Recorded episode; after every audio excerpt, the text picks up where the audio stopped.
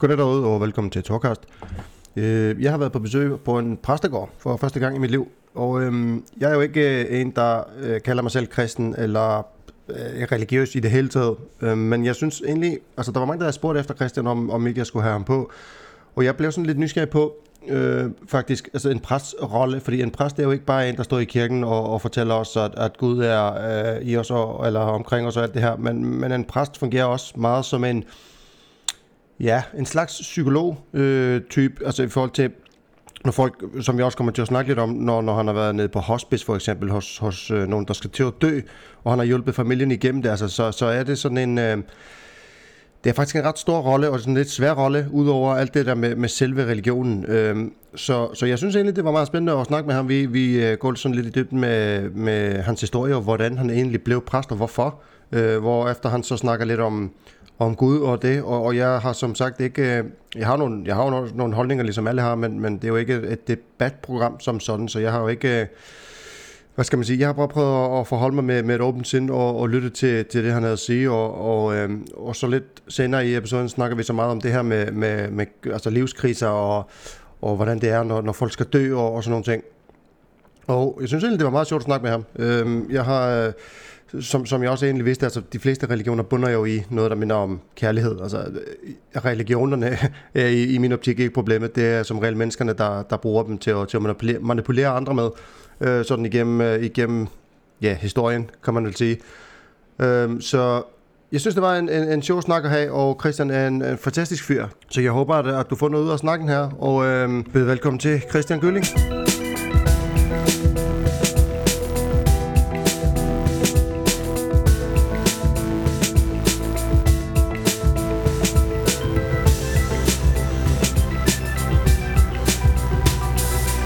Christian, velkommen til Torkast. Tak skal du have. Og tak for indbydelsen. Vi sidder jo i, i præstegården. Ja. Øh, det er faktisk første gang, jeg har været i en præstegård. Er det rigtigt? Ja. Mm. Det, det, det, det var en af de nyere af de elgamle. Den var, der var en gammel en, der var 450 år gammel, men i 1909 valgte man at rive den ned, for den var vel utilsvarende, og så byggede man den her. Så i 1909 blev den her bygget. Ja, og det var jo inden man kom på finansloven, så det vil sige, at man havde status, og deres præst skulle have det flotteste af det flotteste. Ja, ja fordi den, den ser faktisk flot ud, og der er, mere, altså, en rigtig, rigtig flot udsigt i alle retninger her. Der er ja, jo marker ja, ja. rundt omkring, og, ja. og vi sidder i Vedstrup. Øhm, måske sådan lige til at, til at starte med til dem, der ikke kender dig, så dem, dem fra lokalsamfundet herude, de, der muligvis kommer til at høre det her, de ved jo godt, hvem du er. Ja, ja, ja, ja. Men dem, der ikke ved, øhm, altså er du fra området her omkring Vestrup? Nej, det er jeg ikke. Jeg er faktisk født i Kursør og opvokset i Slagelse, men da jeg var 19 flyttede til København, så jeg har været, jeg, jeg troede, jeg skulle blive inde på brostenen resten af mit liv. Ja. Men øh, så gik, blev jeg gift og fik børn, vi flyttede til Hellerup, og så blev jeg skilt, så flyttede jeg til Torbæk. Efter 10-12 år blev jeg skilt, så flyttede jeg til Torbæk og var der i 20 år. Mm. Og øh, så havde jeg været rådgiver for biskoppen i Roskilde for noget ungdomstænkning, og... Øh, ungdoms- og kursetænkning, og så, øh, da han gik øh, fra i 2008, så sagde han, derude, hvor du har været vikar, jeg havde så været vikar i 5-6 år, mm. der øh, bliver stillingen ledig. Okay. Det synes jeg, du skulle gøre. Og så sagde jeg, no way, den stivnakke folkekirke, det gider jeg ikke. Han sagde, ah, du, du har noget at kunne give. Så, øh. Og i dag, der er jeg nærmest rystet. Jeg er rystet ved tanken om, at jeg var ved at vælge det fra. Jeg er så glad for det. Ja, ja det er et meget godt lokalt, så jeg er også tilflytter herude. Ja. Øh, jeg kommer jo fra Island, så, så jeg kommer faktisk lang vej fra. Ja, det må øhm, sige. Men altså, jeg, jeg kan rigtig godt lide det herude. Det er jo ved at vokse sig lidt. Øh, byen deroppe, Aarup, den er jo ved at vokse sig stor, eller sådan, større i hvert fald. Men, men det der med de der små lokalsamfund, det kan jeg godt lide. Der er lidt mere ja. ro på, på en eller anden Man kommer hinanden ved, man kender hinanden. Man, ja, ja. Altså, der er jo ikke mange i faktorer, jeg ikke hilser på, fordi at man ja. i hvert fald sådan ved nogenlunde, hvem de er. Ikke? Jamen, jeg er også, efter jeg kom i 2008 og har så været vikar i 6 år, 7 år. Så de, det, allerede der kendte jeg jo en masse, men altså i 2008 til i dag, øh, 12 år, der, øh, der, der er jeg virkelig blevet den lokale præst. præst ja. øh, som, som alle kan. Ja, der er 3.300 sovnebørn. I det er alligevel, Årerup, det er alligevel mange. Kirkerup, ja. Syd for Gunse Maglesø, og så ned til Tre Kroner og og øh, Himmeliv. Ja, okay. Ja, der ja, ja. det af. Ja. Hvordan, jeg, jeg bliver sådan lidt nysgerrig. Øhm, og, og ja, som, som jeg øh, også startede med at fortælle lidt her, inden vi så gik i gang, jeg har gjort mig nogle overvejelser, hvad vi skulle, hvad vi skulle snakke om i dag. Mm. Øhm, og, og jeg, har, jeg kommer herud, altså jeg, jeg blev jo, jeg snakker jo med mange i, forhold til, i forbindelse med, at jeg underviser også op, i, op i hallen, og, og er sådan lidt i foreningslivet og sådan, og, mm. og har snakket med mange omkring den her podcast, jeg laver også noget, og der er mange, der har spurgt efter, hey, hvorfor snakker du ikke med Christian? øh, han, han har nok noget, noget yeah. sjovt at sige, ikke? Yeah. Og, og jeg, jeg er jo ikke øh, sådan for at være lidt ærlig, altså jeg er jo ikke sådan en, der, der går særlig meget i kirke. Det har jeg jo aldrig, aldrig rigtig gjort. Det gør øh, moderne mennesker ikke, og det, det er jo en ny måde at være kirke på, så det er fint Ja, det er jo det, og jeg mm. bliver sådan lidt nysgerrig på, når jeg begyndte at tænke på, hvad skal jeg snakke med Christian om? Øh, fordi jeg kan jo ikke rigtig snakke så meget om, om, om det kristelige som sådan. Jeg kender jo noget af det. Jeg har jo, jeg er jo blevet konfirmeret, og jeg har jo været den mølle igennem, kan man sige. Men jeg bliver sådan lidt nysgerrig på, altså hvordan, for det første, hvordan bliver man præst, og, og, og måske til at starte med, hvornår var det, at det gik op for dig, at du havde lyst til det? Altså, hvad, hvad, hvad, hvad er der ligesom, hvordan var din vej hen til, ja. til at blive præst? Ja. Jamen, øh, der var en øh, pige, som jeg synes var spændende fra min klasse i folkeskolen i Slagelse, og hun... Øh, Sådan starter alle shows, ja, ja, ja, næsten, ikke?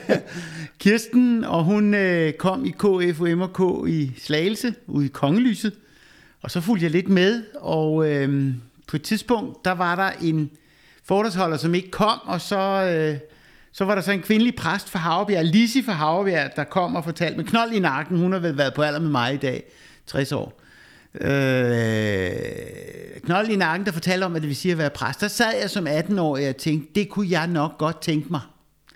Men så gik jeg jo på Handelsgymnasiet, og jeg har altid været sindssygt dygtig til tal. Øh, så jeg blev revisor og sådan. Men så på et tidspunkt tænkte jeg, nej, jeg gider ikke stoppe om morgenen. Men så var der alligevel en autoriseret revisor, der overviste mig. Jeg, jeg rodede mig ind i foreningen, foreningen for yngre revisorer og lavede kurser og sådan noget. Der var så en autoriseret revisor, der sagde, jeg har brug for dig. Og det jeg kunne var, at jeg øh, kunne gå ud til en... Øh, jeg kunne gå ud til en, en øh, bogholder, der måske var svær at snakke med som talknuser, fordi jeg også kunne noget af det der menneske have noget. Ja. Så det vil sige, at jeg øh, kunne gå ud og, og være brohoved mellem økonomi og så den person, som måske var lidt, var lidt skæv. Fordi jeg selv var skæv. Så jeg fik, fik en, en, mine egne klienter, og jeg fik en dobbelt løn og sådan noget. Så fik, jeg fik simpelthen øh, et rigtigt boost af det at være revisor, fordi jeg kom ud og vidste, at jeg gjorde en opgave, som mange revisorer ikke kunne, fordi de er mere en talknuser end menneskeknuser. Ja. Øh, men efter et halvt år havde jeg det på samme måde, jeg gad ikke at stoppe om morgenen. Så jeg sagde op, og min øh, chef, herr Henriksen, sagde, du skal bare vide, at hvis du får lyst til at komme tilbage, så kommer du. Men han kunne godt forstå mig. Han var, de var glade for mig. Og det var et udmærket skudsmål at gå med. Så gik han en to-tre måneder, og vidste ikke rigtigt, hvad jeg ville. Øh, faktisk overhovedet ikke, hvad jeg ville. Og så havde jeg jo det der i baghovedet, for, for da jeg var 18, her var jeg jo blevet 23, så det er alligevel fem år efter, jeg havde mødt den der præst til det der foredrag i Slagelse. Jeg var flyttet til København og var revisor i København. Jeg havde været der i tre år. Så øh, fire år faktisk. Læste på CBS øh, HD i regnskabsvæsen og klarede mig også rigtig godt der. Så øh, tænkte jeg, det der med præst. Og så boede jeg lige ved siden af matriklen der, hvor man tilmeldte sig universitetet. Så i stedet for at gå på biblioteket, som man gjorde dengang, og i jobkartoteket og bladrede igennem og læste om, hvad det vil sige, og hvordan man blev præst, så gik jeg hen på matriklen øh, og sagde, øh, jeg vil gerne læse til præst. Altså matriklen, det var der, hvor man meldte sig ind til Københavns Universitet. Jeg vil gerne læse til præst. Og så sad der jo et par damer inde bag nogle store ruder, og sagde, nå, jamen, så skal du læse teologi. Og der havde jeg jo allerede først fået den første mavepuster, fordi det havde jeg, jo, jeg var anet ingen skid. Jeg ville bare spørge, om, hvordan man gjorde. Ja. Så siger hun, jamen, så skal du have en studentereksamen. Så siger han, nå, nej, det har jeg ikke. Jeg læser på, på Hans Gymnasiet. Nej, Hans Højskolen hed det dengang. CBS. Nå, men så må du have en anden gymnasialisk uddannelse. Ja, han har en eksamen. Nå, jamen, så skulle hun bare bruge et kopi af mit bevis. Dengang havde man jo ikke Google og alt sådan noget. Så jeg gik hjem, jeg boede 300 meter derfra, jeg gik hjem og hentede beviset. Hun kopierede, så sagde hun, så skal du lige udfylde den her. Og så udfyldte jeg den, og da jeg havde skrevet under, så sagde hun, så er du optaget på teologi. Og så havde det sådan, okay, det var måske ikke, men på den anden side, så må vi se, hvad det er. Og så ja. gik jeg i gang med, jeg anede ikke, hvem Platon var, jeg anede ikke, hvem Sokrates, jeg var jo handelsmand. Den eneste fordel, jeg har haft igennem tiden, det er, at jeg havde lært tysk handelskorrespondence, hvor vi skulle, lære, vi skulle læse Luther på tysk, og det var der rigtig mange af de gamle sproglige, der ikke var glade for, men det var jeg. Det, jeg kunne godt til at læse tysk, fordi jeg kunne grundsproget. Ja. Så, øh, så på den måde læste jeg i 11,5 år. Og, øh, Men, altså, hvordan, hvordan, altså, hvad var det, der gjorde, at du tog dig hen for at blive præst? Altså, var der en eller anden... Det var hende, Lisi, med knold i nakken, den præst. Ja. Hun havde fortalt og tænkt på, det kunne, jeg, det kunne jeg egentlig godt tænke mig.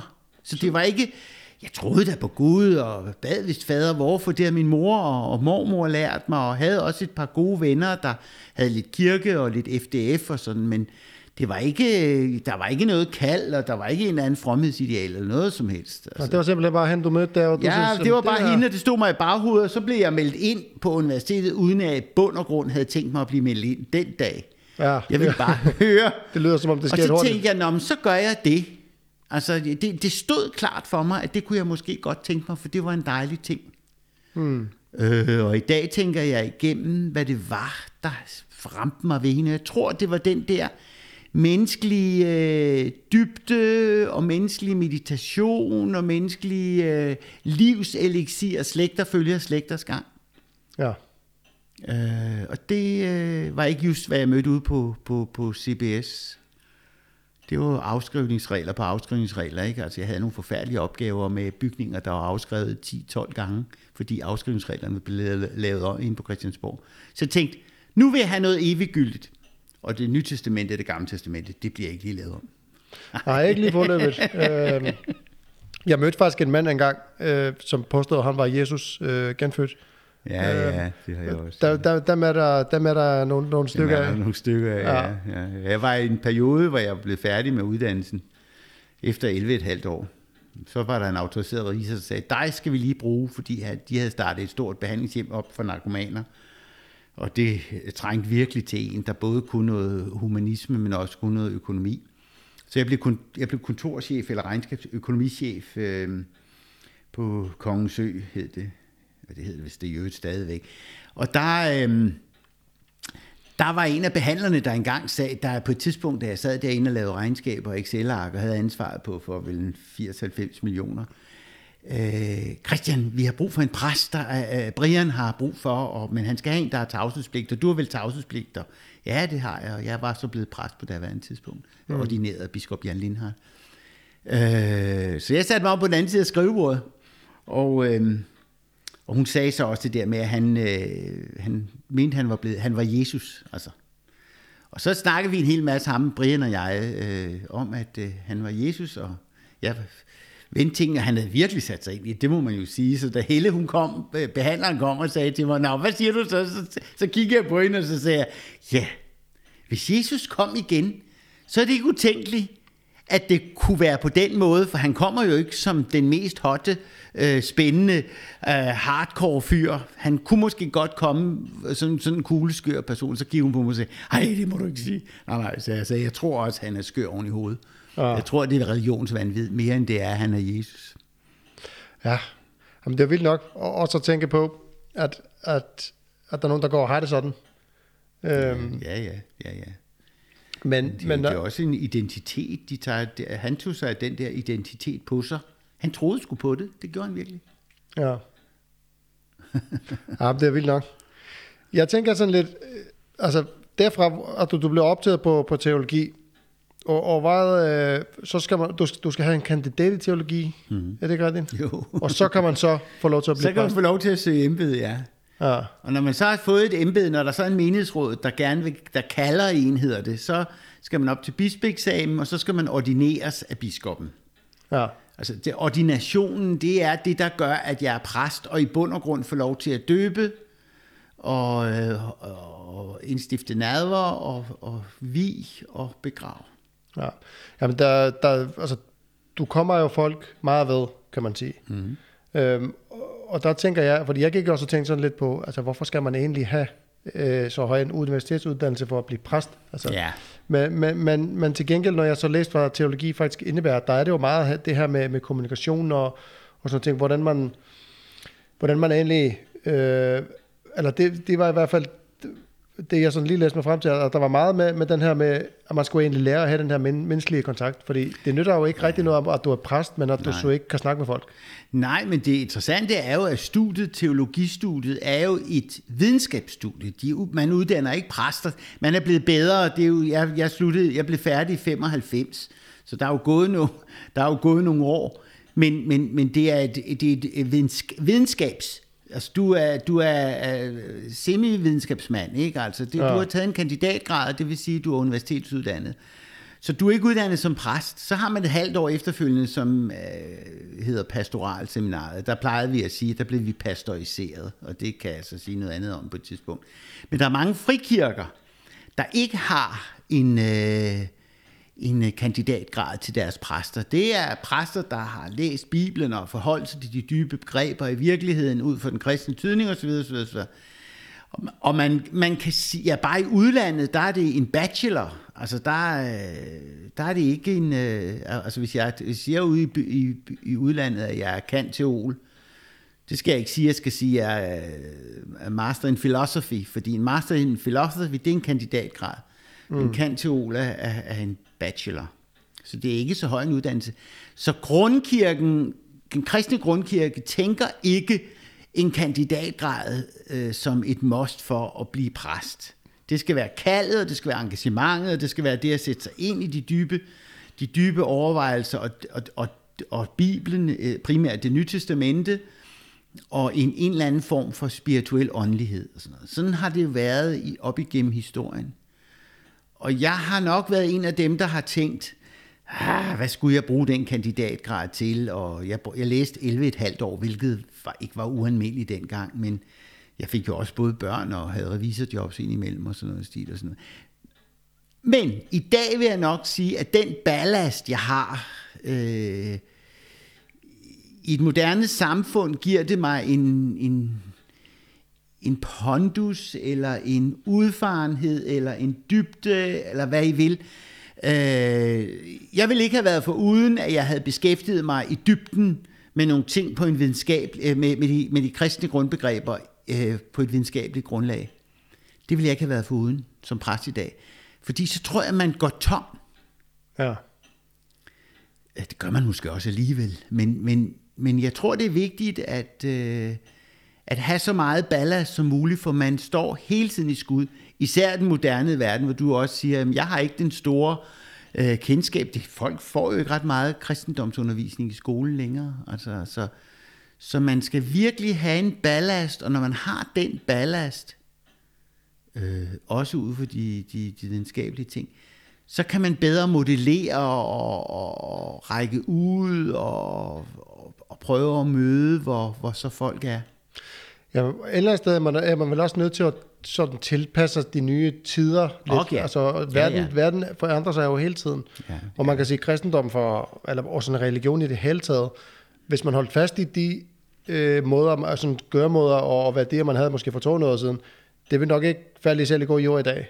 Nej, og man kan sige, at folkekirken er lidt fodslæbende. Altså det vil jeg gerne sige. Øh, både i strukturmæssig sammenhæng, øh, og også i... Øh, i sådan spændstigheden, der synes jeg måske, at vores frikirker vil noget mere og noget, noget, men så bliver de måske også for meget på en anden måde. Jeg valgte at blive folkekirkepræst, fordi jeg mente, at det var sværere end at blive frikirkepræst. Det var en større udfordring at blive folkekirkepræst. Det var derfor, jeg valgte det. Ja. Øh, fordi min hjerte, mit hjerte ligger egentlig også i den der lidt mere spirituelle øh, engagement, og jeg, altså folkekirken er lige ved at slå sig selv ihjel på sin egen struktur, det vil jeg gerne sige. Som tidligere revisor må jeg sige, at hele det økonomiske setup er fuldstændig tåbeligt. Altså vi kan spare 10-15 procent bare på lave hængende frugter. Altså strukturen er virkelig håbløs. Øh, jeg vil ikke engang sige, at den er håbløs forældet, for kirkeministeriet leverer virkelig det nyeste af det nye. Men, men det, strukturen er håbløs. Altså, det er ligesom en humlebi. Øh, den kan flyve den kan ikke flyve, men, men den gør det alligevel, for den ved ikke, at den ikke kan. Altså, ja. og jeg er nervøs for folkekirken gennem de næste 20 år. Hvis ikke folkekirken får en væsentlig øh, ændring i sin grundstruktur, så tror jeg, den har svært ved at overleve i den moderne verden. Ja, altså tænker du, det er sådan, er det sådan der mere, mere øhm, struktur om, omkring økonomi og så videre, eller, eller tænker du også i forhold til selve religionen? Nej, kristendommen skal nok overleve. Nej, nej, nej, kristendommen er god nok. Og det, der jo er interessant med kristendommen og den kristne kirke, det er, at den ikke er fodslæbende. Altså kristendommen, hvor den er levende, og hvor den er nærværende, og hvor den er dyb, og hvor den er rigtig, og alle de der store grundbegreber, sådan, den er på forkant. Altså den er på forkant med ghettoerne, den er på forkant med flygtningene, den er på forkant med islamproblematikken, den er på forkant med det moderne menneske alle vegne. Sand kristendom er på forkant og altid en lygte for min fod, en lys på min sti. Øh, også som det mest øh, spraglede menneske, man kan forestille sig. Og hvis kristendommen ikke virker som værende på forkant, så er det fejlende kirke. Og der er rigtig meget fejlende kirke rundt omkring. Det vil jeg gerne sige, inklusiv mig selv. Øh, så det handler om at prøve at blive sand kirke. Altså mm. jeg deler op i en gammel opdeling, hvor man er falsk kirke, fejlende kirke og sand kirke. Ikke? Og vi skal helst nå hen til at være sand kirke. Det er nok kun Kristus, der kan give det. Så vi, vi, men, men jeg synes, øh, folkekirken ofte bliver slået hjem i ludo i forhold til den moderne verden, og den er ikke på forkant ret mange steder. Nej. Ja, for når jeg sådan kigger, jeg kigger jo sådan lidt udefra, man kan jo se, at, at testamenterne for eksempel, det er jo skrevet for rigtig mange år siden. Ja, 2000 år siden. Lige præcis. Ja. Og, og hvordan, hvordan kan man uden at gå på kompromis med, med religion, hvordan kan man så egentlig tilpasse det? Altså jeg har jo lagt mærke til, at, og det ved jeg ikke om, for mig er det i hvert fald nyt at have set det, at der er mange kirker, der har startet på sådan nogle fyraftensmeditationer for eksempel, ja, og sådan nogle ting. Og der tænker jeg jo sådan, hmm, kan vide, er de begyndt at, sådan at plukke fra du ved, de østlige øh, religioner, eller er det noget, man, altså, hvordan får man tilpasset det der, uden at, uden at ligesom begynde at blande tingene sammen? Nej, det, jeg, tror, jeg, tror ikke, jeg tror bare, det er vores uvidenhed, hvor det er vores protestantiske, altså Luther protesterede for 500 år siden, mod pavekirken, som var gået helt øh, skævt i byen. Så han havde et ærende, men vi, vi havde ikke lystændinger, vi havde ikke meditation, og vi, vi, vi havde ikke alt det der, øh, jeg er god nok øh, af gerningsretfærdighed. Det, det, blev, det blev fejret ud med, med badevandet dengang, for den katolske kirke, som Luther gjorde imod, den havde alt for meget gerningsretfærdighed. Hvis man gjorde så så meget, til sidst så kravlede folk op ad den spanske trappe, fordi hvis de nu havde kravlet nok så meget, og lidt nok så meget osv., så, videre, så var de nok lidt mere hellige. Og der sagde Luther, det har ikke noget med kristendom at gøre. Og det er med rette. Men i dag kan vi jo godt tænde et lys og meditere. Vi skal huske, at Jesus jo, inden han blev slået ihjel øh, langfredag, var ude og meditere og bede til Gud i Gethsemane have, så meditationen er en vigtig del af kristendommen. Lystændingen er en vigtig del af kristendommen og har, har været det i århundreder. Altså. Så hele den der, øh, hvad skal jeg sige, orientalsk, nej ikke orientalske, den, ja. den øh, hinduistiske, buddhistiske tradition, som lige så stille øh, har prøvet at påvirke øh, den vestlige verden, øh, den har bare været med til at booste nogle af de der elementer, som var der, ja. inden Luther fik renset ud, og med rette renset ud. Men øh, nu, øh, jeg vil sige, reinkarnation, det går ikke i den kristne sammenhæng. Det der med, at man mhm. skal gøre sig fortjent til for at blive et bedre liv. Man skal ikke gøre sig fortjent til en skid. Der er jeg meget luthersk. Altså, du kan ikke gøre dig til fortjent til noget som helst. Du kan sætte dig ned og folde dine hænder og bede til Gud. Og så kan du gå ud og fortælle andre, hvad du har oplevet. Og hvis, der møder, hvis du møder et menneske, der har det skidt, så kan du ikke lade være med at hjælpe det, fordi du er fyldt op af kærlighed. Du kan ikke lade være med at hjælpe et andet menneske. Men du skal ikke gå ud og hjælpe for at være god. Nej. Det er ligesom dynamolygte. I det øjeblik, at man skubber cyklen, sådan i gamle dage, der var den, tændte, den lyste jo først, hvis man skubbede cyklen. Det er noget med at gå ud og, og, og, og gøre det, som ens hjerte, ens Helligånd i hjertet øh, byder en, øh, så vil du opdage Gud. Ja. Du kan ikke sætte dig ned og opdage Gud sådan bare. Nej, der, der er jo nogen, der... Altså, jeg er sådan lidt... Jeg er lidt fascineret af den, den der østlige øh, religionsform, altså buddhisme og sådan noget. Ikke fordi, at jeg er buddhist, eller... Altså, jeg er ikke øh, som sådan nogen religionsform, hvis man kan sige sådan. Jeg, jeg, jeg, siger, jeg går ikke rundt og siger, at jeg er kristen, eller jeg er buddhist, eller jeg er det ene eller andet. Men jeg er meget fascineret af det spirituelle. Ja, ja, og, og, og, og det, der egentlig sådan falder mig i, i, i øhm, det, jeg lægger mærke til, når jeg kigger på de forskellige religioner, det er jo, at i alle religioner er altså bundlaget for dem alle sammen, det er jo, at, at vi skal jo være gode mod hinanden. Man har jo som regel nogle, nogle leveregler, du ved, at man skal, du skal gøre det mod andre, som du ønsker, og, og det gør mod dig, og du skal ikke stjæle, og du skal ikke dræbe, og det ene og det andet. Ikke? Ja, ja. Og jeg har nogle gange, altså, jeg underviser lidt i, i den fysiske del af yoga. Jeg er ikke yogalærer, fordi det er et begreb, der er for mig, det er ligesom, jeg vil kalde mig præst, fordi jeg havde ja, læst Bibelen et par gange, ja, ja, ja, eller et eller andet. Ja. Jeg, jeg, jeg kalder mig yogainstruktør, fordi jeg kan nogle ting, og, og jeg kan videreformidle det, som jeg kan. En ja. yogalærer, ja. han har nok siddet i mange år op i en hule i et bjerg og mediteret, og, ja, ja. og alle de her ting. Ikke?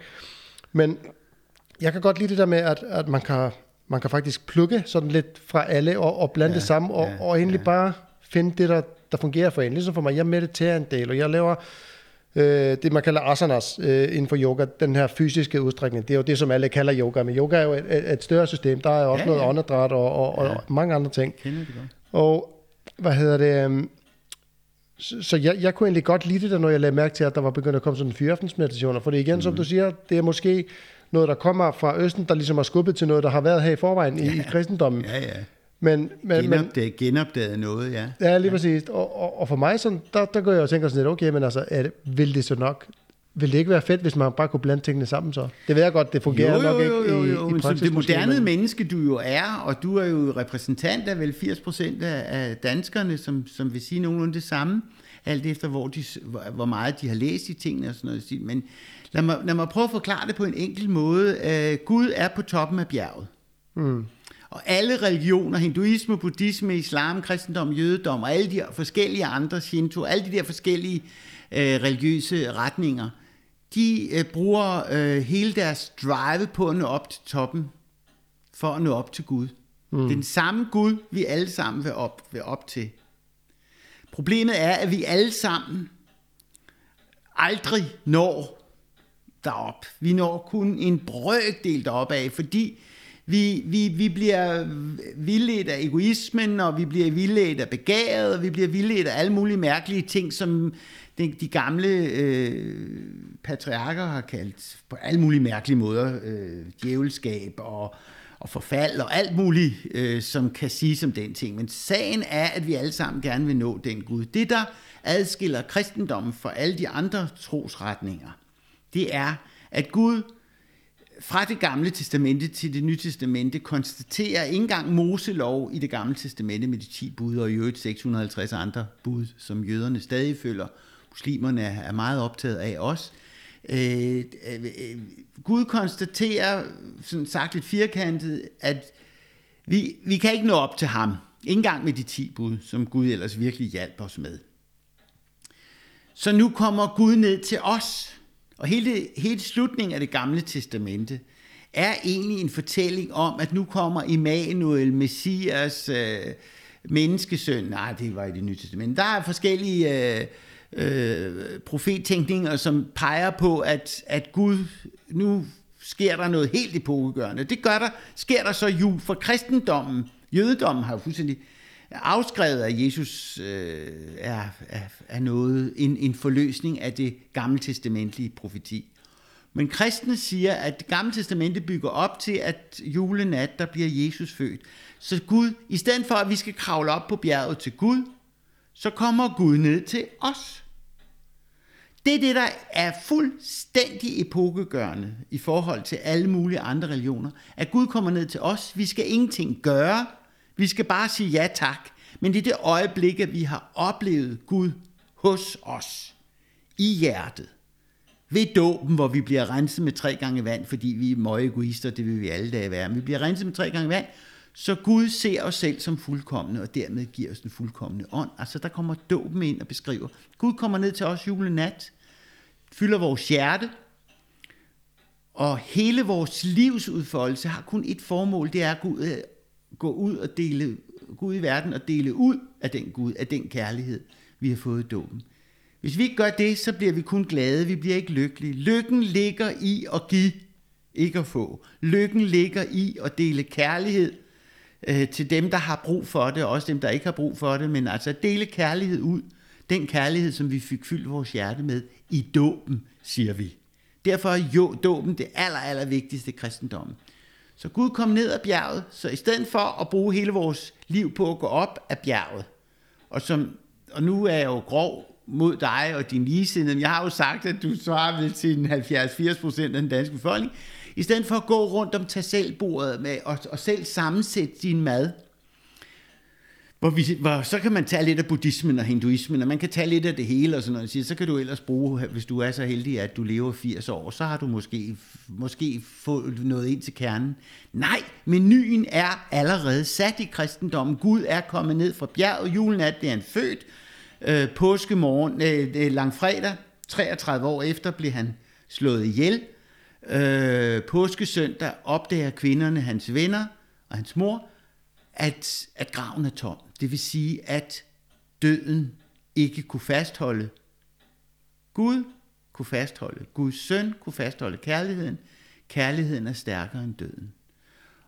Og så bliver det lige pludselig nærværende for dig, når jeg siger, hey, kristendommen, menuen er sat, kærligheden er stærkere end døden. Okay, mm. Jamen, er døden så ikke definitiv? Nej, det er den ikke. Den er kun et komme. Påskemorgen, 33 år efter, at Jesus blev født, der kommer kvinderne ud til graven, og det, bliver, det er så beviset på, trosætningen på, at kærligheden er stærkere end døden, og at vi har et evigt liv på den anden side af døden. Vi ved ikke noget om det, men det er varmt og rart og kærligt og godt at være sammen med Gud på den anden side af døden. Så når jeg står i kirken og, og kommer jord på kisten til en bisættelse eller en begravelse, så, øh, øh, så siger jeg faktisk altid, efterhånden altid, her i kirken siger vi ikke farvel, vi siger på gensyn. Mm. Og så hele symbolikken med, at, at vi har kæmpet igennem generationer for at komme op på, det, på toppen af bjerget i det gamle testamente. Gud konstaterer, at det kan ikke lade sig gøre, så han kommer ned til os i stedet for. Vi skal ingenting præstere. Vi skal få fyldt vores hjerter op med kærlighed i dåben, og så er vores livs formål kun det ene af Gud at give af den kærlighed, vi har fået så rigt, af, rigt mål af i dåben. Og så er der moderne mennesker, der vil sige, jamen jeg er træt, og jeg magter ikke mere, og jeg er kørt ned, og jeg er stresset, og alle mulige mærkelige, øh, og, og, og for så vidt meget forståelige ting. Øh, så de bliver liggende på sofaen.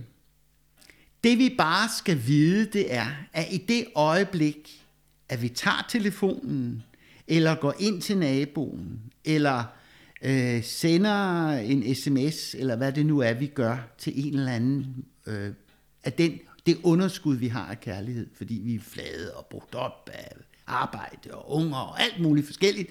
I det øjeblik, at vi begynder at give, selvom vi føler, at vi ikke har mere at give af, så får vi tusind gange mere at give af. Altså, det er ligesom en kande med vand. Når du, når du tømmer den med vand, så er der ikke mere i den. Hvis du har en, en kande med kærlighed, som er tom, men det er kærlighedens kande, og begynder at hælde af den, så bliver der ved med at være noget at hælde af.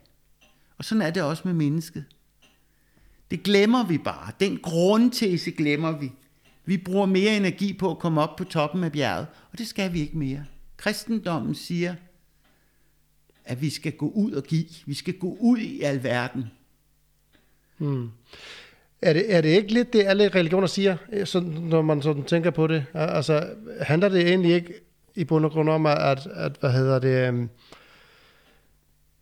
at man skal, altså det man for eksempel i, i den østlige filosofi kalder, kalder karma, altså det der med, at, at du, når du giver noget godt, så ja. kommer der noget godt tilbage din vej. Jo, men, men, men, jo, men udgangspunktet er hele tiden dig selv. Mm. Og i kristendommen er det, fordi dig selv, du skal, du skal, du skal give god karma, og så får du et bedre liv i din reinkarnationstanke, og så videre, og så videre i det næste liv. Og der vender kristendommen det hele på hovedet og siger, nej, det handler overhovedet ikke om dig. Det handler altid om den anden. Ja. Fuldstændig som Jesus, der gik på korset for at fortælle os, han døde for, at vi skulle forstå kærlighedens dybde. Gud døde, selv Gud døde, fordi hvis vi siger, at faderen og sønnen og helligånden er et, mm. så er Gud død langfredag til påskemorgen. Gud, der, de tre dage var der ingen Gud, for han var død, men øh, djævlen eller, eller døden kan ikke fastholde kærligheden, altså Gud, mere end i tre dage. Og det, så det vil sige, at, at kærlighedens kraft er så stærk, strak, øh, så stærk, så den rækker lige ind i himlen. Altså de der kræfter er så store, og det interessante er, når du møder en, en, en kvinde, du holder af, eller en mand, du holder af, eller hvordan du nu har gang i det, eller du møder nogle børn, dine børn, eller andres børn, som på en eller anden måde ser dig som, som et, et, et fadersymbol, eller hvad pokker det nu er. Altså hvor kærligheden mødes nogle gode venner, og sådan noget stil. Den kærlighed, den ved vi jo godt, er så sindssygt stærk og stor og smuk, så det, det største, man kan næsten kan sige til en, man, man, man føler dyb kærlighed for, det er, jeg mangler ord. Ja, det gør du, fordi du kan ikke beskrive Gud. Når ordene holder op, så begynder Gud at blive rigtig synlig hmm. i en krammer, eller i et syn, eller i et hul igennem i verden, hvor man virkelig føler noget stort komme ned til en. Uh, altså, når ordene slutter, så, så, kan der, så kan der forhåbentlig være åbnet op for noget endnu mere stort og fantastisk. Og vi kender jo godt de stunder i vores liv. Jeg gør det i hvert fald. Man ser et stort stykke musik, hører et stort stykke musik på Roskilde Festival eller i en operasal, eller, eller man ser et stort billede på Luciana eller i en baggård på Nørrebro, og tænker, wow! Og, og, og hvor moderne mennesker siger, jeg blev ramt. Ja. ja, Gud blev du ramt. Du blev ramt af Gud. Ja, de øjeblikke har vi, tror jeg alle sammen haft, øh, hvor, hvor der ligesom er noget, der, der virkelig, virkelig øh, blæser os bagud. Og jeg, er sådan, jeg, går, jeg går bliver lidt nervøs for nogle gange, at, at man går glip af rigtig mange øjeblikke, netop fordi, at der er for mange påvirkninger. Altså, der er for mange, øh, vi er for distraheret, der er for mange hvad hedder det, inputs hele tiden. Vi bliver jo bombarderet med alt muligt op. Hvis ikke det er telefonen, så er der, der er reklamer, og så skal man på arbejde, og man skal forholde sig til tusind ting. Det første, mange gør om morgenen for eksempel, det er jo at kigge på nyheder. Og allerede der skal du tage stilling til 7 billioner menneskers problemer. Fordi at det er som regel kun problemer, der bliver beskrevet. Ja. Øhm, og jeg kan sådan godt gå hen, altså jeg har jo ikke, som sagt, jeg går jo ikke selv meget i kirke, men min kone synger, synger jo i kirkekoret op, Nå, i, op i Oh Happy Day. Ja. Så jeg har været der nogle gange, når hun skulle synge. Ja. Og selvom jeg egentlig ikke sådan identificerer mig med, med, med en bestemt religion, så kan jeg egentlig godt lide at sidde derinde, fordi at der er jo ikke noget, man er sådan lidt, det der med at være i nuet og være her i øjeblikket og være her, det, det, er, det er jo egentlig et ret sted, ret sted at sidde, og sådan forestiller jeg mig også, at det er i, i andre religioner. Jeg har aldrig været inde i en moské eller sådan noget, men, men jeg forestiller mig, at det, det er lidt det samme, fordi der er du til stede her og nu, mm. ja, ja, øh, og, og man ikke er alle mulige andre steder. Fortid og fremtid hænger på en eller anden måde sammen. Ja. Ja. Har du sådan, og, og så må du bare lade være med at svare, hvis, hvis det bliver for personligt øh, nu, men, men, men altså, har der været øjeblikke, hvor du sådan, hvor du fortvivler, eller hvor du har været i, i tvivl om, om, om Gud og, og alle de her ting? Ja, ja ofte. Ja. Ofte. Og det, der er så vigtigt, det er, at, at og det siger jeg til både til konfirmander og til, til mange af jer, der kommer forbi her, det er, at når du, når du vil tro, eller tror, så skal du også samtidig vide, at den vigtigste følgesvend er tvivlen. Tro og tvivl hænger sammen. Ikke tro og viden. Viden og fakta hænger sammen. Det er en helt anden verden. Lad mig kalde det hjerte. Altså, øh, viden og fakta, det er hjernens sprog. Tro og tvivl, det er hjertesprog. Og hvis du holder op med at tvivle, så er, er, holder du op med at tro. Hmm. Fordi så er det ikke en tro længere, så er det en viden eller en forkastelse af alt. Ikke? Altså. Men i det øjeblik, at du hele tiden ligger i tro og tvivl, at, og så videre, jeg mener, jeg har, en af de værste oplevelser, jeg har haft derude, det var, at jeg havde et par, jeg havde en konfirmand, og hans lillebror, øh, hans lillebror gik jo i min, i min søns klasse, og jeg skulle begrave deres mor, hun havde cancer på hospice, og øh, ham, konfirmanden, han skulle så, øh, han skulle så konfirmeres på hospice, fordi hans mor ville gerne opleve konfirmation, mm. og hun nåede ikke den rigtige konfirmation, eller ikke den rigtige, for den var lige så rigtig, den vi gjorde på hospice, men den i kirken. Det er ikke den planlagt. Ja, og, og nogle år efter, så, øh, og der, der sidder jeg så med en, en del af de der unge. Jeg havde en, en 4-5 unge, som havde mistet en forælder, der samlet sådan en gruppe, Øh, og der sidder vi så og snakker om fredagen om, at det der med at miste den anden forælder, det er glemt det. Det, det, det er statistik, det er en by i Rusland, jeg ved ikke, hvad jeg får fyret af. Mandag morgen ringer de fra skolen og siger, at nu er de to knægtes far afstød. Og den bisættelse var svær. Der var jeg vred på Gud, og jeg tænkte, det kan simpelthen ikke være rigtigt, at sådan en to dejlige drenge, de mister begge deres forældre. Mm. Der var jeg vred på Gud. Vi skal samtidig, og der, der begyndte jeg at tvivle på, om, om, om, om Gud var der også. Ja. Vi skal samtidig huske, at når vi tvivler, og når vi er vred på Gud, det kan Gud sagtens holde til. Hvis vi er vred, men ikke retter den mod Gud, eller hvis vi øh, fornægter Gud, altså ikke vil have noget at gøre det, eller ser, at videnskaben beviser alt muligt andet, så er Gud væk. Gud er hjertesprog, og alt det andet er hjernen, hjernens sprog. Det, det, det er to forskellige sprog. Ja. Alle universitetsverdenens øh, faktuelle ting, det er hjernens sprog. Og hele åndelighed og tro og kærlighed, det er, hjertes, det er hjertesprog. Ja.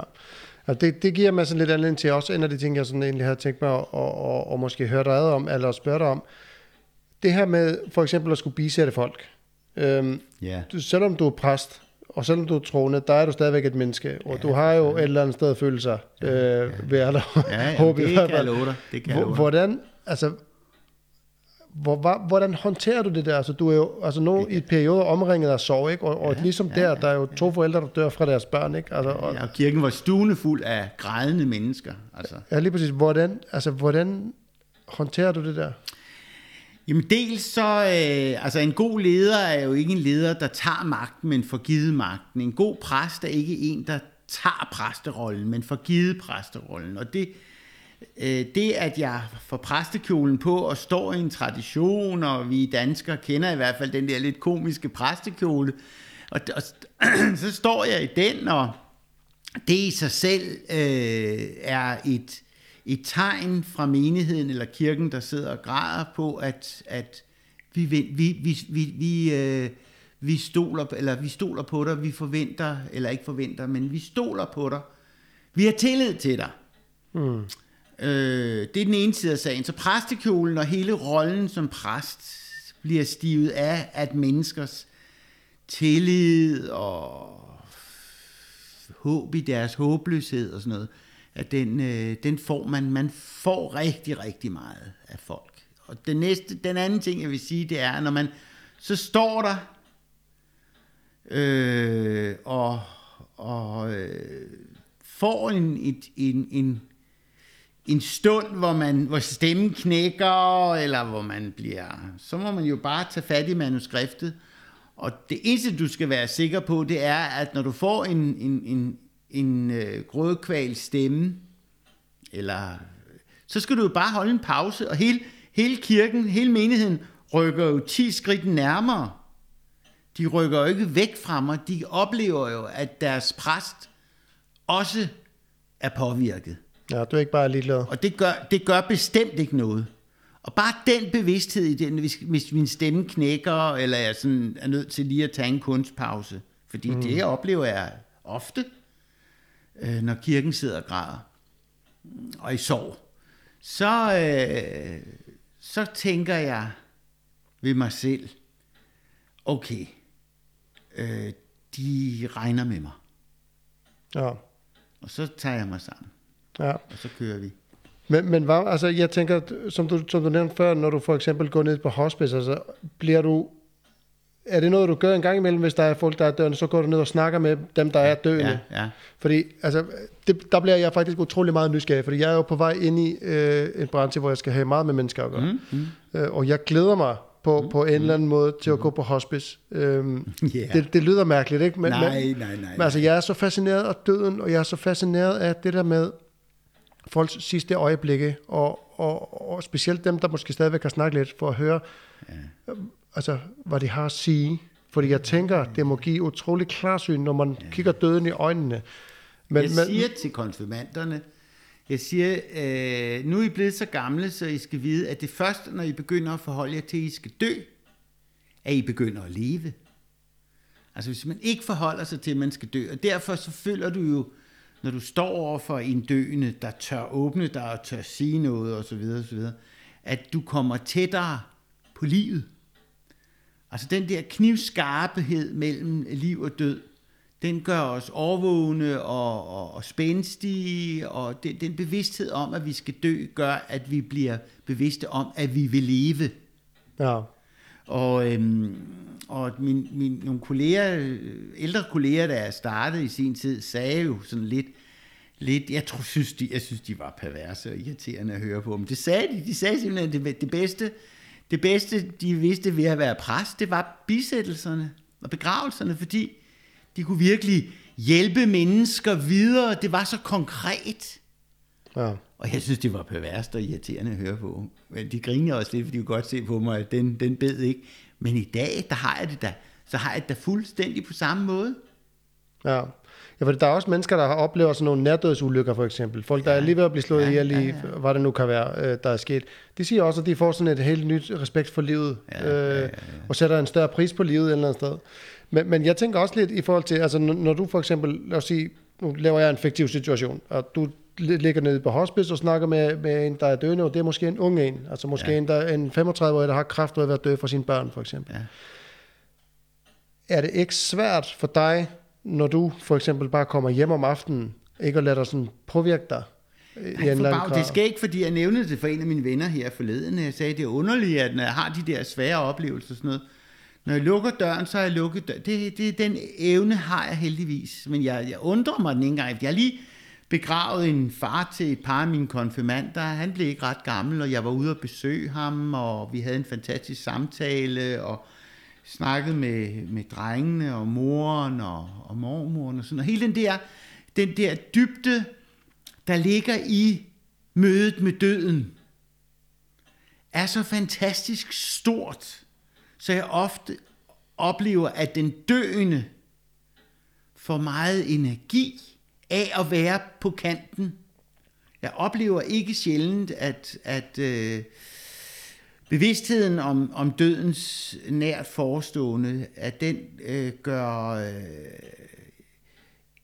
gør nærværet intenst. Og jeg plejer at sige, at en, en dag på hospice er som et helt år i intensitet og nærvær og ærlighed og dybde og sådan noget stil, ikke?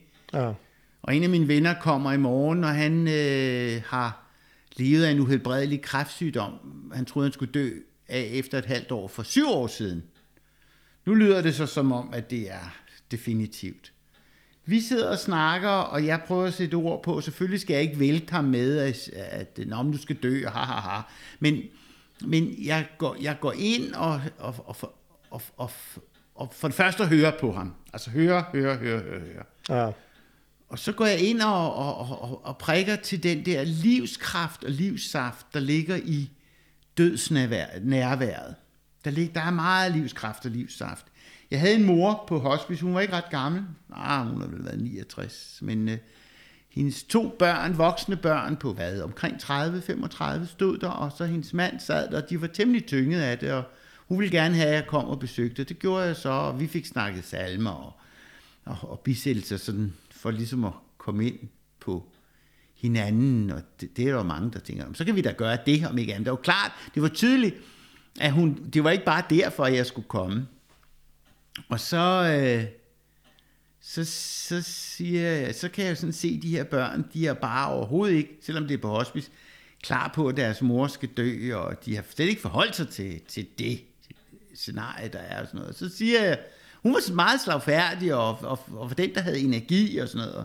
Så siger jeg til hende, har du lyst til at, og, øhm, øh, at lære dine din børn noget meget, meget vigtigt? Og så var hun sådan, kære præst, de siger, at jeg skal dø om 3-4 dage, så der er jo ligesom ikke så meget tid tilbage. nej, sagde jeg så, nej, nej, det er... Men der er noget meget, meget vigtigt, du kan lære dem.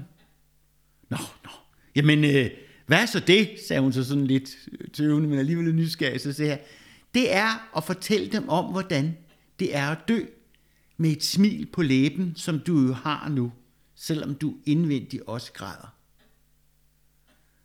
Nå, nå, jamen, hvordan gør jeg det, sagde hun så. Så sagde jeg, du kan, jo, du kan jo starte med at fortælle dine to børn, de stod ved sengen, og de hørte det hele, du kan jo starte med at fortælle dem, at du skal dø. Jamen, det ved de da godt. Jamen, de har ikke hørt det fra din mund. Og jeg tror, det er vigtigt, at du fortæller, hvordan du har det med at skulle dø. Og du kan jo starte med at fortælle dem, at du skal dø. Så kigger hun på, på børnene der, de var 30-35 år. Kigger hun, så siger hun, præsten siger, at jeg skal fortælle jer, at jeg skal dø. Og det vil jeg altså så slå fast. Ja, jeg skal dø, lærerne har sagt, der går en 3-4 dage, og det var tydeligt, at de blev helt hvide i ansigtet, fordi de, de, det, det, det gik først i det op, øjeblik op for dem. Og så begyndte de jo at snakke, og manden begyndte også at blande, han kom frem i lænestolen og, og begyndte også at blande sig og sådan noget en stil. Og så, så da de sådan var begyndt at snakke en hel masse, så sagde jeg bare lige så stille, om nu forlader jeg, I må ringe til mig, hvis jeg skal mere og, og, og, og sådan noget en stil. Men de var jo en fuld snak. Og så ringede manden alt for lang tid efter. Jeg troede, jeg havde været alt for provokerende, så jeg tænkte, om der er nok en anden, der har begravet hende. Men hun var kommet hjem en uge, og at det var, så siger jeg, at jeg var måske lidt for voldsom i min, min samtale. Nej, nej, nej, det var så godt. Vi kom jo til at snakke om det og sådan. Mm. Så, så det er jo ikke det er jo ikke mig som præst, det er lige så meget samtalen som dig, som, som socio eller sygehjælper eller sygeplejerske eller læge, eller hvad det nu er, du er øh, i dit arbejde ude, hvor du på hospice møder de unge. Ja. Eller, eller er bare er, er frivillige. Hospice har jo mange frivillige, der har forstået det her.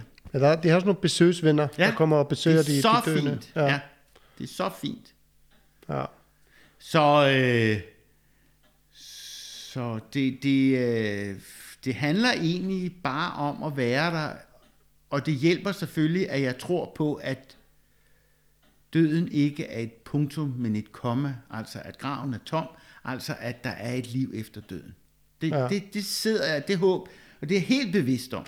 Det er helt bevidst om. Altså, jeg aner ikke, hvad det er. Jeg har også læst en bog om en læge, der har samlet tusind øh, nærdødsoplevelser. Han siger, alle nærdødsoplevelser, uden undtagelse, han kan jo gøre det på nettet og skrevet over hele verden og fået nærdødsoplevelser og fortællinger, ja. fortællinger ind. Og det er han samlet i en bog. Og han havde i bund, første omgang ikke noget religiøst ærende med det. Men han sagde, at alle taler om et lys og en varme og et nærvær, noget stort, noget stort, skønt, og de fleste af dem siger, at de vil ikke tilbage igen. Selv en mor med små, to små børn ville ikke tilbage igen, da hun så alligevel blev på operationsbordet, eller hvad der var, der var sket med hende, at hun så kom tilbage til livet, fordi hun var blevet op, hvad hedder sådan noget, øh, oplivet. Ja. Øh, så havde hun dårlig samvittighed over, at hun kunne huske det der med, at hun ikke ville tilbage til børnene. Det havde hun, det, det bekom hende lidt, lidt øh, sært. Ikke? Ja. Jamen, jeg tror også, alle håber jo, øh, det, det vil jeg tro, jeg vil tro, at alle håber på, at, at der er et eller andet. Altså, jeg kan huske, jeg har haft øh, lidt sådan kontakt til døden. Øh, vi havde en, en, en, øh, min bror havde en søn, der, der døde som treårig. Øh, og der var også, du ved, der var også øjeblikke der, der begyndte man virkelig at tænke, okay, altså, der, der er selvfølgelig mange ting, der går igennem mens hovedet, øh, når, når sådan noget sker, men, men der, der kan man jo ikke andet end en håbe, at der er et eller andet, fordi man går sådan og tænker, altså, jeg havde altså meget, eller vi havde mange, i det øjeblik, at han dør, der er det ikke så meget det, at, at det man mister, det er måske det, man ikke får sammen med ham. At han manglede jo hele livet, kan man sige. Mm, yeah, og yeah. der kan man jo godt sådan gå og tænke, jamen altså, ved du hvad, jeg håber fandme, der er noget efter døden, sådan så jeg yeah. lige kan få de der tider med ham, som man egentlig havde forventet, at man ville få. Og der, der bryder jeg bare ud i, at jamen, det her er så stort, så selvfølgelig er det ikke slut. Men vi aner ikke en skid om, hvad der foregår på den anden side. Nej. Men der er postet. Ja, det... Ja, men det er okay. Det er hyggeligt. Der er sådan en ret stor klokke lige bag ja, mig. Ja, det er faktisk fået af nogen, der sad her og havde den her samtale. om deres, øh, først deres mor, og sidenhen deres far et par år efter, og de, øh, de sagde så lige pludselig, ej, farmors ur kunne stå her. Og så stod det her et halvt års tid, og så ringede de og sagde, at jeg måtte få det. Ja, jamen, ja. det er også meget flot, og den er også... Det, den, det, skal, det skal have lov til at stå ja, i den, den er nok gammel, den der, vil jeg, vil jeg tro. Den er flot. Ja, ja, den er rigtig fin. Men det er sådan lidt sjovt, at de der gamle ting, de er, der er som om, at der er lagt lidt mere i dem, frem for de der IKEA-møbler, ikke?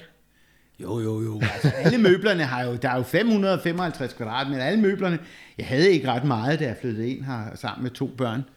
Så skrev jeg rundt til venner og bekendte om, om, om øh, der var møbler, møbler, der ikke var værdige til at, at være i vennernes hjem, men var værdige til at stå i en præstegård.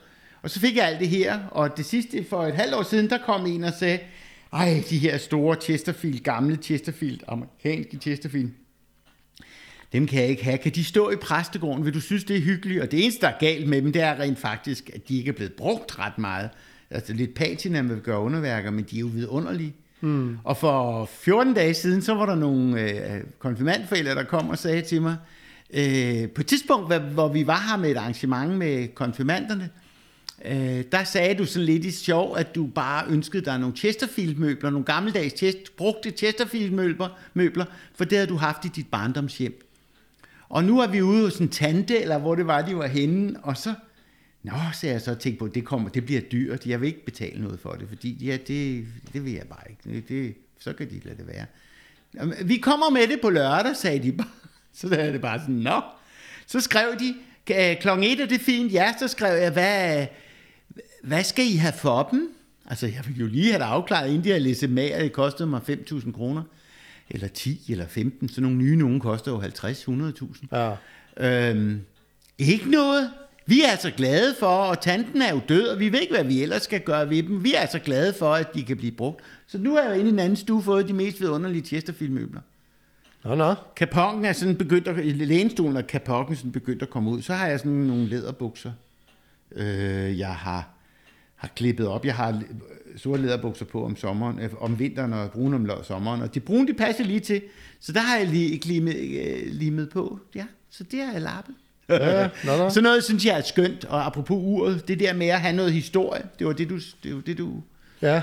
øh, du pegede på. Ja, jeg kunne samtidig, altså jeg, jeg, var, jeg prøvede en gang, øhm, og det er sådan lidt en sjov historie egentlig, øh, jeg har en ven i Island, øh, som egentlig er min storebrors ven, men vi er så kommet til at blive sådan venner også, Øh, og han kendte så en pige, en islandsk pige, der boede i London, eller i hvert fald i England eller et sted.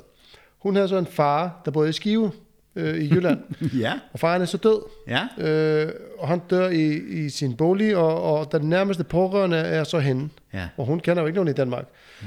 Og hun ringer jo til ham her, øh, vennen i Island, og spørger ham, altså, jeg ved ikke helt, hvad jeg skal gøre. Kender du nogen i Danmark? Kan du gøre noget? Og han siger, jamen, jeg kender faktisk en, der bor i Roskilde. Jeg prøver lige at snakke med ham. Og, og, sådan, og så ender det så sådan, at ham her fra Island, min kammerat der, han kommer til Danmark, og hun kommer også til Danmark, hen pigen der, og, og han får skaffet sådan en lille varevogn, vi kunne køre i, og så kører vi ellers afsted til Jylland, og fordi vi skulle tømme lejligheden. Mm. Øhm, det viser så, at ham faren, han var, han var faktisk død i sin seng og sådan noget, han ligger der i nogle dage, og det var, det var lidt fejlt. Ja, der var lidt, vi, skulle, vi brugte mange sådan røgelsespinde øh, og sådan noget. Det var, ja, puha. Men det viste sig så, sjovt nok, at han var, han havde en hjemmeside, der hed thespiritarchive.net eller sådan noget. Så han havde bare vægge med bøger alle steder. Ja, ja. Øh, og altså nogle spirituelle bøger, og alle mulige ting fra, du ved, sådan nogle sjældne, alt muligt.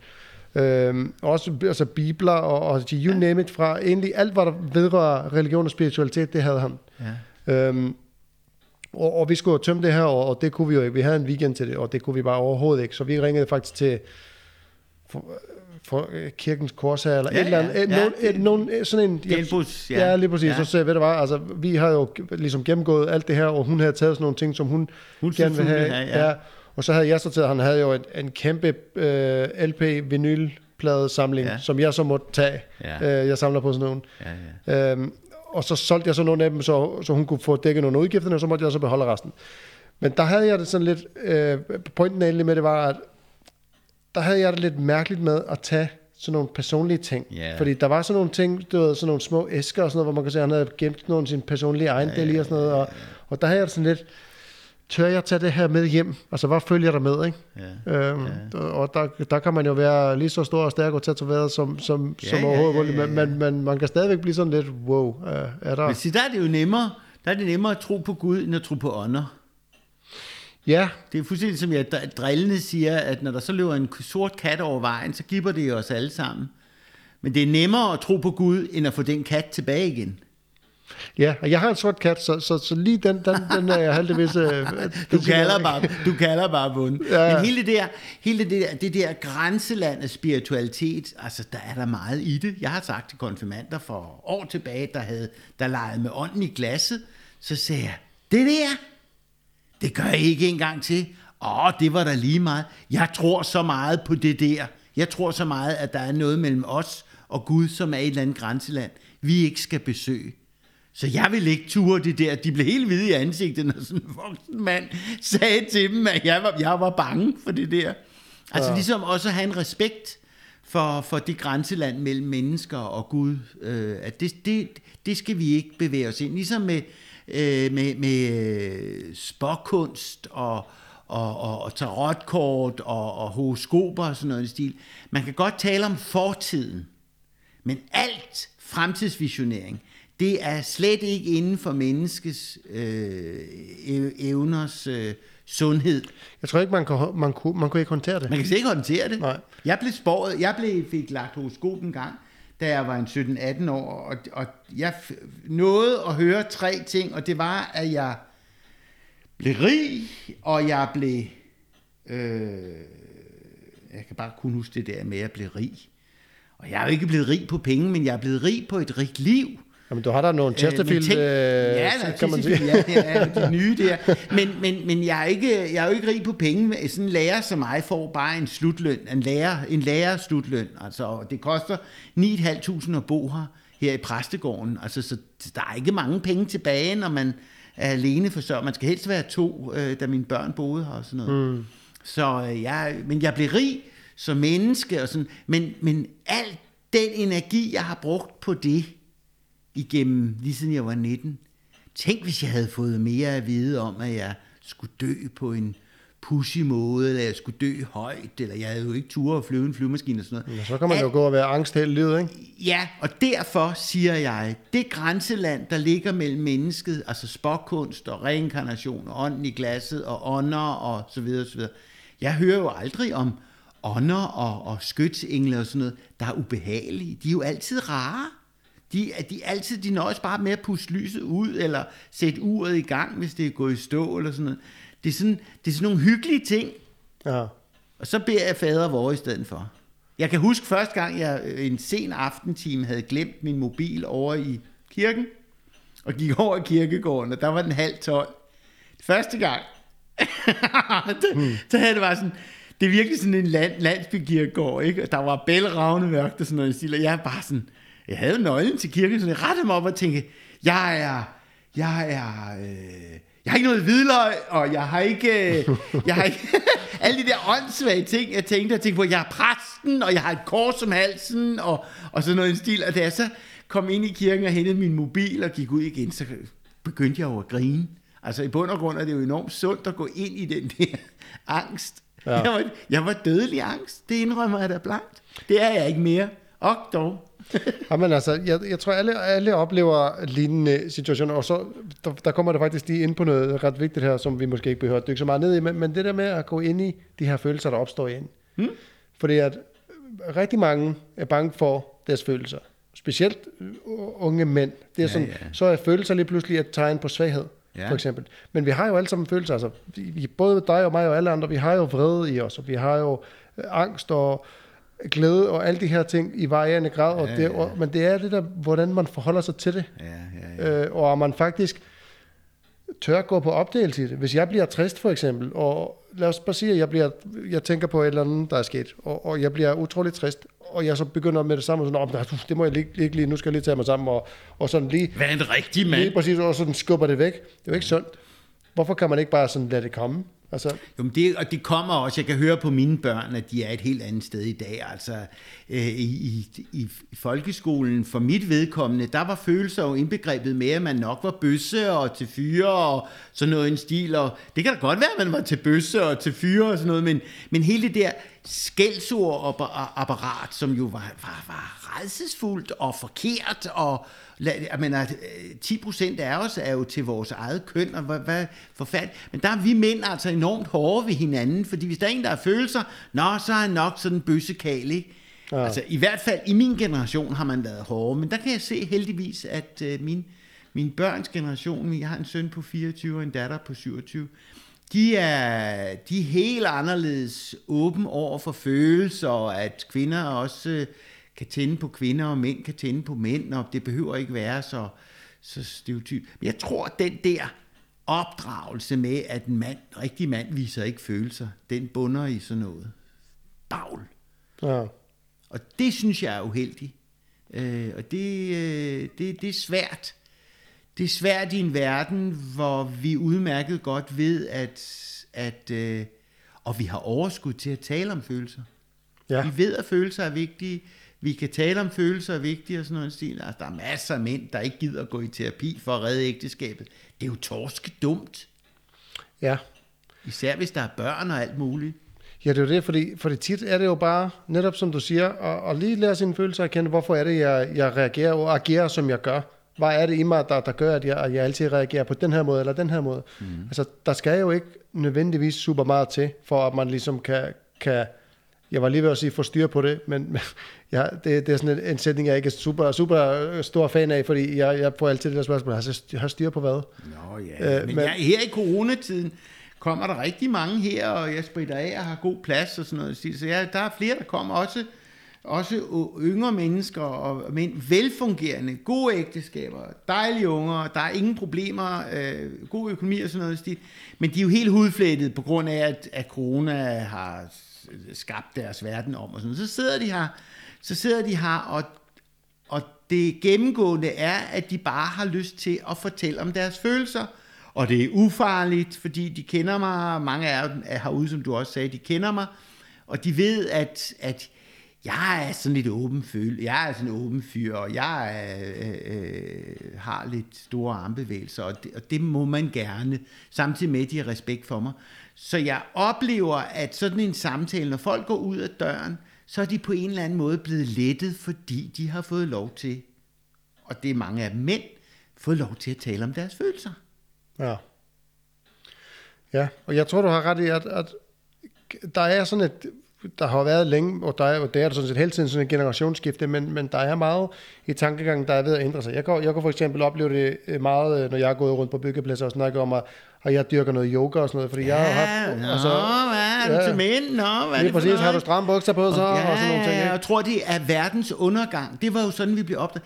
Det er da ikke verdens undergang. Jeg kender de mest vidunderlige fyre, der elsker hinanden, og de mest vidunderlige kvinder har faktisk både videt, bøsser og lesbiske. Altså, så det er, ikke, det er ikke det, der er problemet. Det var bare dengang, fik vi at vide, at det var verdens undergang. Ja, ja men og, og også det med, at, hvad hedder det, øhm, jeg kan mærke, når man snakker om yoga for eksempel, jeg gør det jo, fordi jeg har ondt i ryggen. Der er meget konkrete problemer, jeg har, og jeg gør noget ved dem. Ja. Så kan man jo så kalde det udstrækning, hvis man har det bedre med det. Ja, ja. Men, men jeg kan mærke, at dem, der er under sådan skud fra hoften 35, de er meget åbne for, at jamen, det er da fedt, man. Så, mm. du ved. Og så ja. dem, der er 50, specielt dem, der er sådan over, ja. over 50, de har det meget, meget stramt med det. Ja. De, de, de, de, ja. Det kan de slet ikke forholde sig Nej. til. Så, så jo, jeg tror, du har ret i, at den, de er lidt yngre nu. Jeg er jo så del af de yngre. Jeg er jo kun lige 35 lige om lidt. Okay, ja. Men, ja, ja. men, men altså, jeg tror, det bliver nemmere fra nu ja. af på den der måde. Ja. Øh, og så kommer vi nok på et tidspunkt også til at overdrive det lidt med følelser, og så kommer der en balance ja, til sidst. Ikke? Der, man skal jo altid ud i alle ekstremiteterne, før der ligesom kommer en, en, en gylden middelvej. Jo, pendulet svinger, men øh, jeg ser for de unge i dag, at det svinger på en spændende måde. Det gør det. Det er mere ja. frisættende, en mere åben. Det interessante er, når vi taler om kristendom og frisættelse, det interessante er, at man siger, at vi lever i Nordeuropa, og det er nok det mest akristne, eller det mest ateistiske, eller hvad kan man sige, det mest lidt kristne område overhovedet. Og der vil jeg jo våge den påstand, at vi er nået længst i kristendommens vigtigste ærende, nemlig at sætte mennesker fri.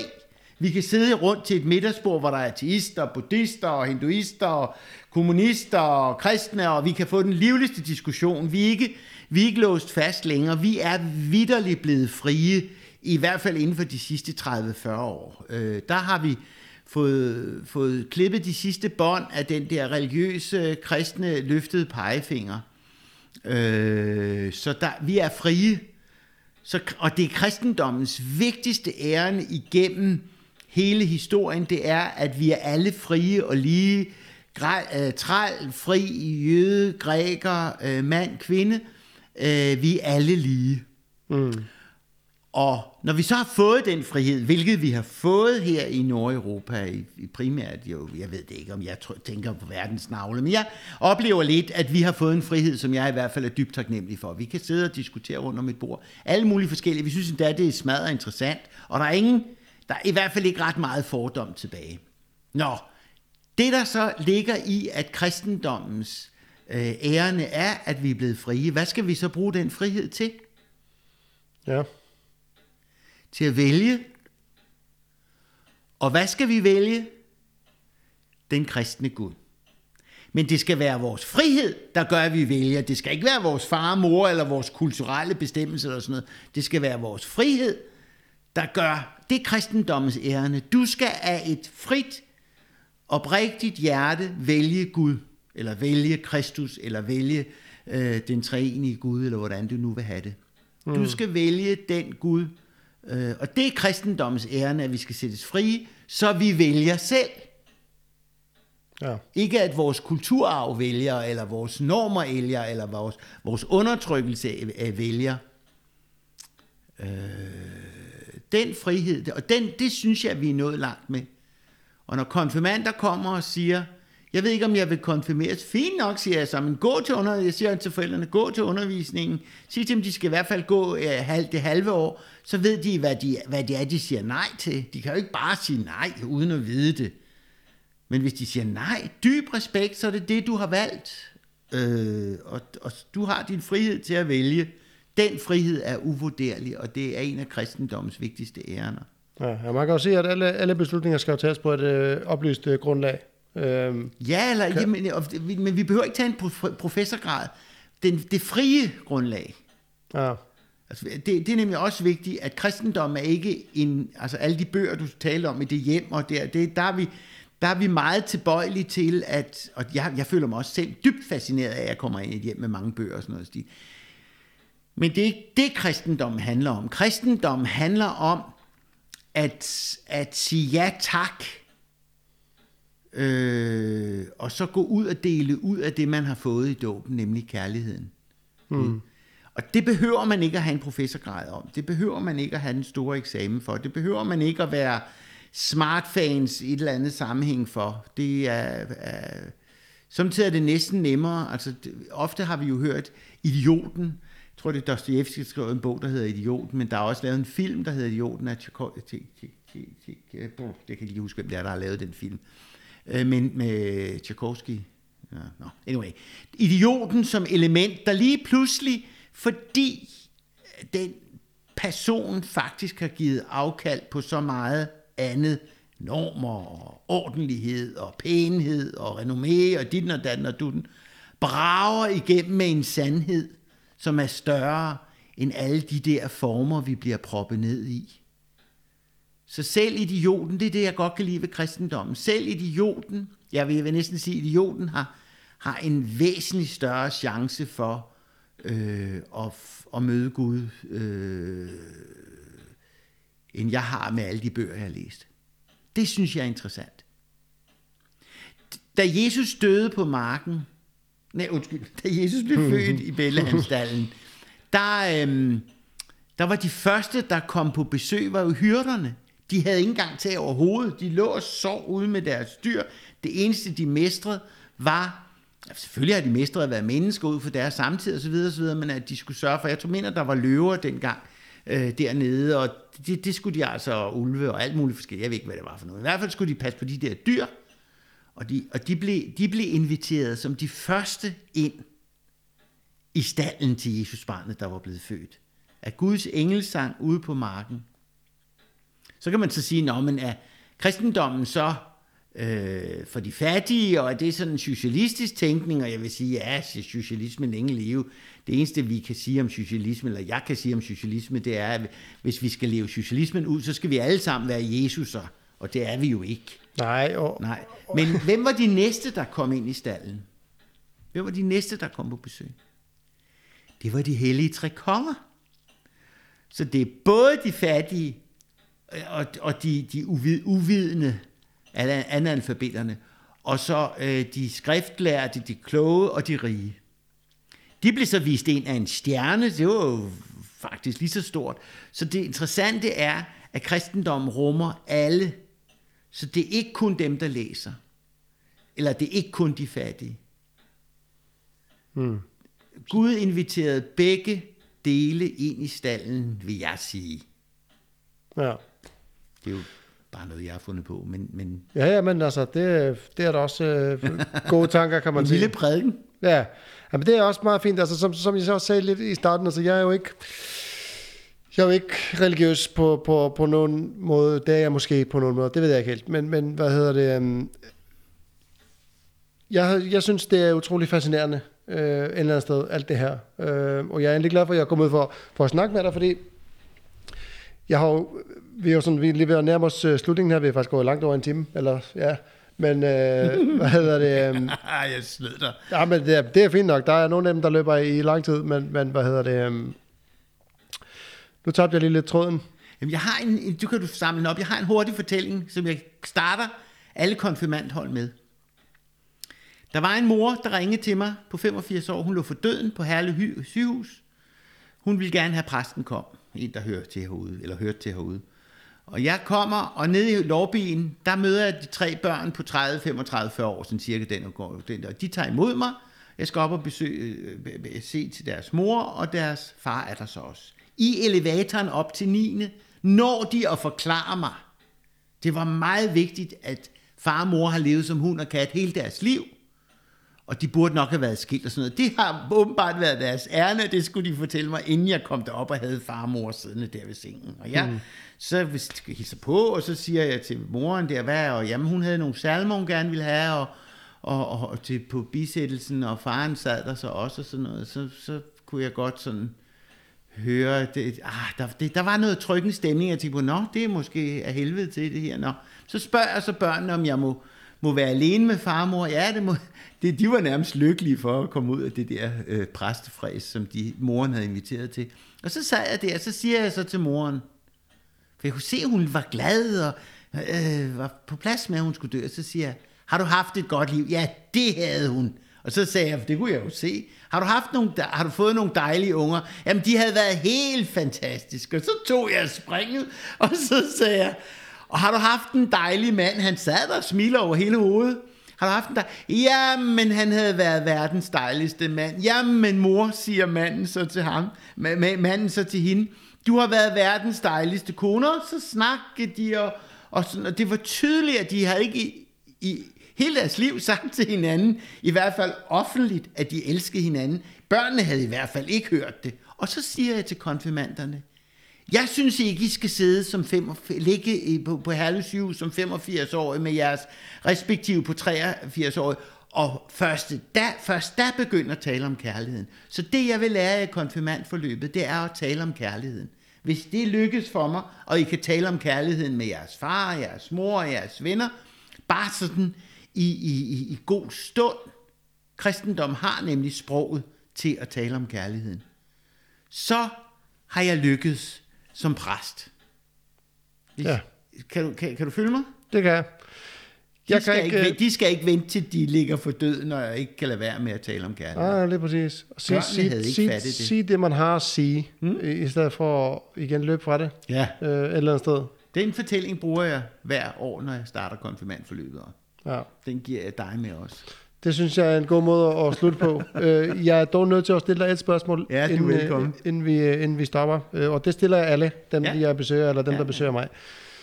Med al den viden og erfaring, du har i dag, øh, hvis du stod over for dig selv som 20-årig, og du kunne give dig selv et råd, hvad vil du sige til dig selv?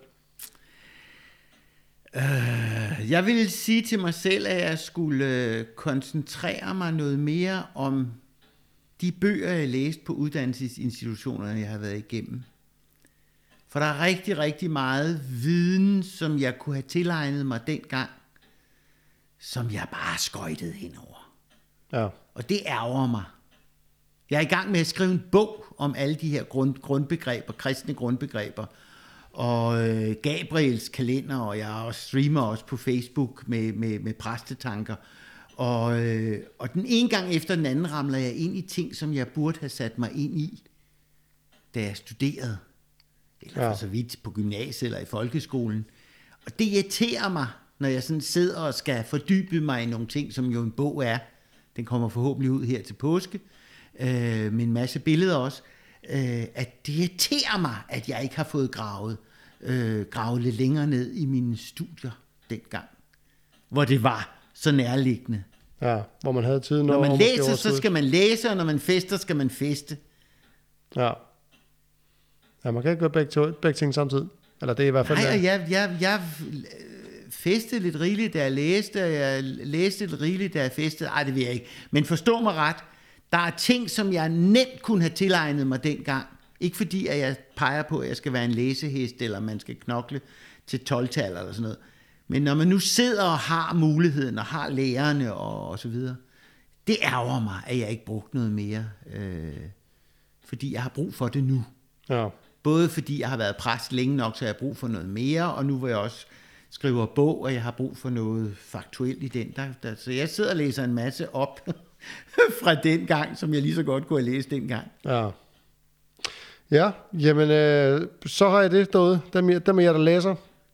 Studerer bøgerne lidt, øh, lidt nærmere, giver lidt mere tid, og, og fest noget mindre. Det, I fester nok ikke så meget, mens der er corona alligevel, så øh, det burde de være vant til. Christian, jeg vil sige øh, mange tak for snakken. Det var øh, hyggeligt. Halleluja, og selv tak. Ja, tak. Og øh, til jer derude, tak for nu. Vi høres næste gang.